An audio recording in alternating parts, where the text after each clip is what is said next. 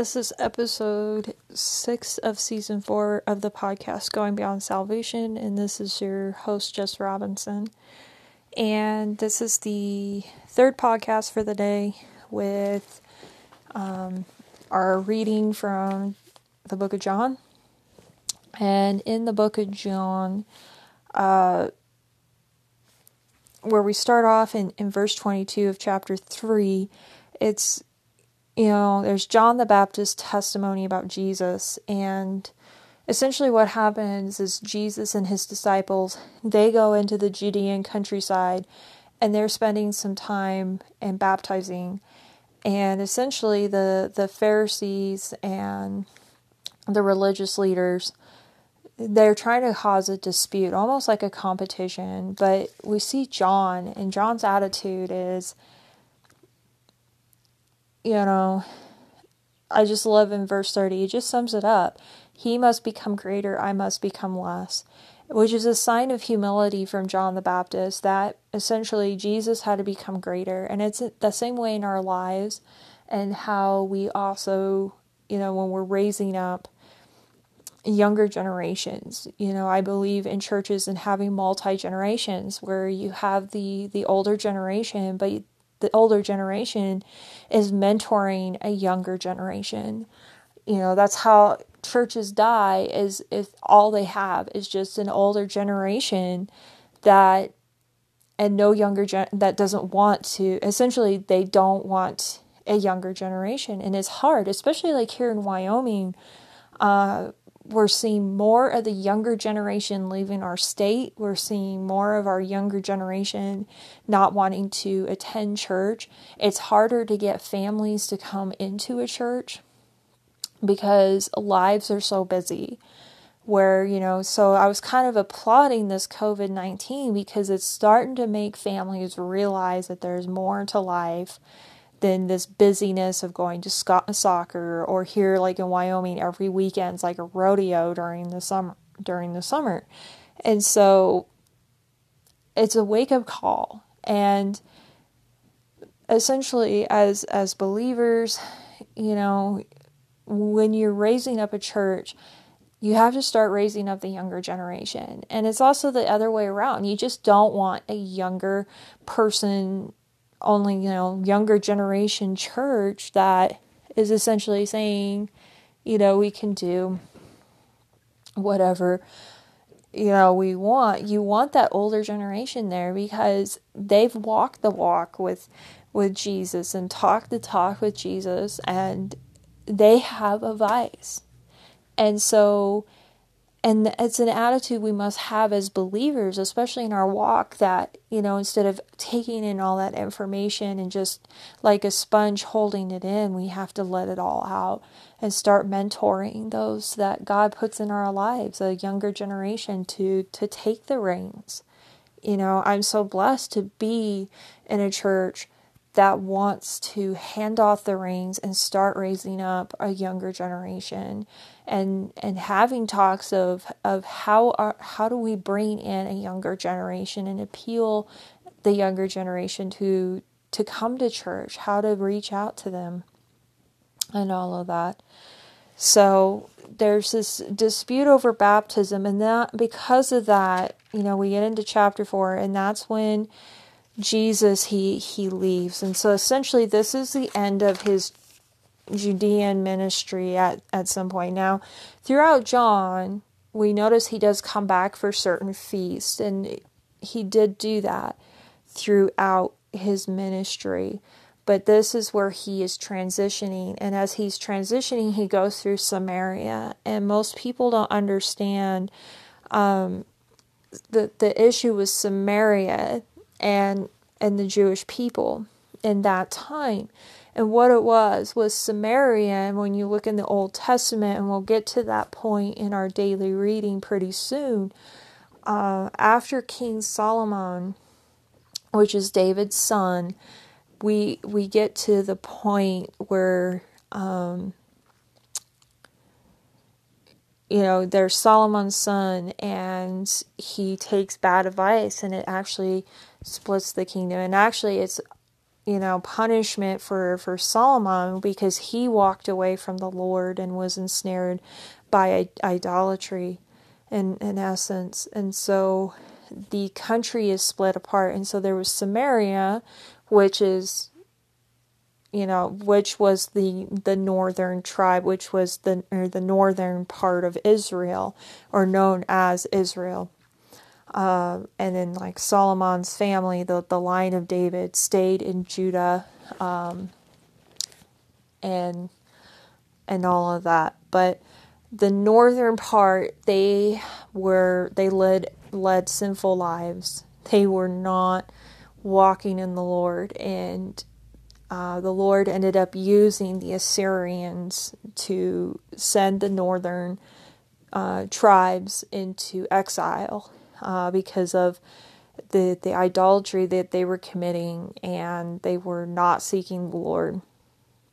And so essentially, the the people um, were exiled, and but there was some that had that stayed. They they were able to stay there, and then there was inhabitants from Assyria and other countries that came in, and the the Jewish people that remained intermingled, intermarried with the the non-Jewish, and essentially what had happened is they were worshiping God, but they're also worshiping other idols as well. And so when the Jewish people came back from Babylon, they were essentially saying, We don't want anything to do with you. So there was tension between Samaria and and Israel and the Israelites, the Jewish people. And so and it was so bad that they would, you know, the Jewish people, you know, it was actually shorter to go through Samaria to get to Galilee. But most Jewish people went around, not Jesus, not his disciples, so they went through Samaria. And it was to the point, like, you did not, and we see that with the conversation where this woman's like, the Samaritan woman's going, okay, you're Jewish and you are talking to me. And so this conversation that happens between you know the Samaritan woman and Jesus. And I mean Jesus also had word of knowledge you know upon this woman and, and evidenced by you know knowing that she didn't have a husband. And she's like whoa. And she her eyes are opening. And um, he ends up essentially talking about that at, at the a time is coming and has now come when the true worshippers will worship the Father in spirit and truth, for they are the kind of worshippers the Father seeks. God is spirit, and his worshippers must worship in spirit and in truth. And so that's essentially, you know, worshiping in spirit and truth. So he he's teaching several things, you know, about worshiping in spirit and truth. And essentially, truth is Jesus is essentially the truth. And that, you know, and for him to say that he's truth, especially later on in John, where he claims he is truth, I mean, no other religion claims that. No other religious figure. Not Buddha, not Muhammad, not even Gandhi. You know, they they do not claim to be truth. And so Jesus set himself apart. And so he there's this essentially, you know, the Samaritans begin to believe. And now, you know, we see in the book of Luke what ended up happening when he went through Samaria. I believe that was late essentially that was later on. So but people are as we've talked about it in Jesus' early ministry, people were in awe and wonder because they hadn't heard from God for for a very long time. And so there when there was these healings and all of this happening, it was kind of an eye opener. And so people were kind of in awe and bewilderment. So then he goes to Galilee, and this is where his ministry starts. And John decides to work uh, record another healing of, of, of an official son, and it's we see the the signs and wonder here and that essentially you know this official wanted Jesus to come with him to heal his son but Jesus essentially you know tells him no you he will be healed. And so the man goes in faith that's essentially faith is is stepping out even though you don't see it happen right away then we get to chapter 5, and in chapter 5 uh, is the healing at the pool, which we don't see that happen. And there's this man who's been paralyzed, and he can't, he hasn't had help to get into this pool that and it, there's this legend that the this angel would touch the pool and stir it up and anybody who could get into the pool was healed and he's like, "Oh, you know, nobody can help me get into the pool." And and so he, you know, is discouraged. But Jesus tells him, "Get up and take your mat and walk." And and so it, it's an interesting thing that happens. And he's up in jerusalem for you know for a feast of the jews. So this is not in galilee but it's a healing at the pool, and they've actually found that actual pool uh, in in Israel, and essentially, you know, and he'd been an invalid for 38 years. Think of that 38 years and not able to get into this pool. And this man comes and tells you to get up and walk. And so that was a lot of faith. And for him to get up and walk at that point. and I think there's times in our, our relationship with the Lord and our walk with Him that we can get discouraged. When we don't see something break through, we can get discouraged. And then, and because of this healing, it happened on the Sabbath. There's talk about you know, he, he's confronted with the religious leaders, and that essentially, you know, he's talking about he's doing the work for, of the Father. And that's how we should be as well, that our lives should be essentially doing the work of the Father, and that we listen for the will of the Father and what He wants us to do, what the Lord wants us to do, and that He is going to do great things through us. We are made with being able to, you know, with Christ alive in us, the same resurrection power, and to pray over the sick. And, you know, we're commissioned to do that. And he talks about, you know, this testimony of, of Jesus. And it's essentially going back into the Old Testament that it wasn't on the testimony of you know, just one witness. There's two. And he said the first one was John the Baptist, but you guys don't believe him now, and at, essentially at this point, John the Baptist is in jail, in prison. And then the second one is, you know, you're, you're, you know, it's the Father, you know, who testify. I testify of the work of the Father. And and then I love how he, he tells him, You diligently study the scriptures because you think that by them you possess eternal life. These are the scriptures that testify by about me, yet you refuse to come to me to have life. So, you know, the essentially, you know, they were so trapped by a religious spirit and and we can get that way too, thinking our salvation is just based on reading the word and you know going to church on Sunday. No, it's about having a relationship and accepting Jesus as your Lord and Savior. And it, this religious spirit caused him to not even recognize the Messiah. And so um, that's essentially what happens. And so then we uh, John in chapter 6 jumps to Jesus feeding the 5000. And that's all in all four Gospels, and we've talked about that. But John takes in chapter 6 and moves it or adds to it.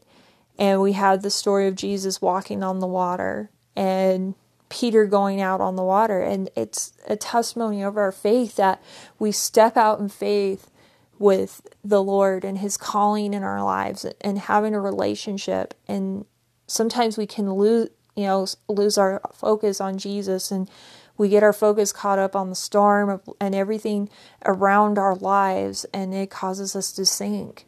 But our eyes need to continue to be focused on Jesus.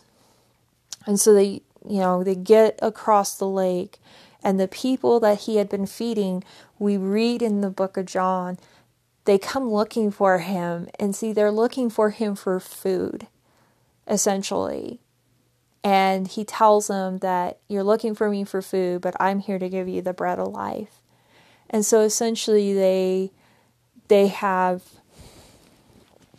they don't have the bread of life in their lives. And so I just you know, and and they're confused because he's like, I'm the bread of life. You have to have my body and and my blood. And they are like, what? We're resorting to cannibalism because they were so blinded to what was going on.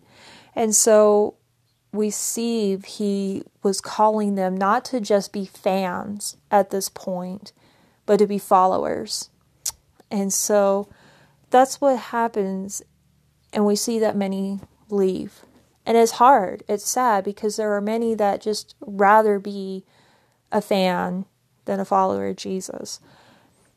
And but then there's the ones that that stay with him because they know that he's the one from God. And so that's essentially, you know, the daily reading that we did and it's just um just amazing that you know how John adds to this. And so we're going to continue on with with the book of John for the next reading. Of so essentially, you're we're going to read John chapter seven and go through John chapter nine and end on verse forty one. And so I'm just going to end in a prayer, and I just want to say thank you, Lord Jesus, for who you are. Lord, we just give you the glory and the honor, Lord. And Lord, we just thank you that Jesus is our Lord and Savior, God. Lord, I just pray that you would just anoint us in so many ways, Lord God. Anoint our work, anoint our lives, oh Lord God, to glorify you and magnify you. And we just thank you in Jesus' name. Amen. Have a great weekend and a new week, you guys.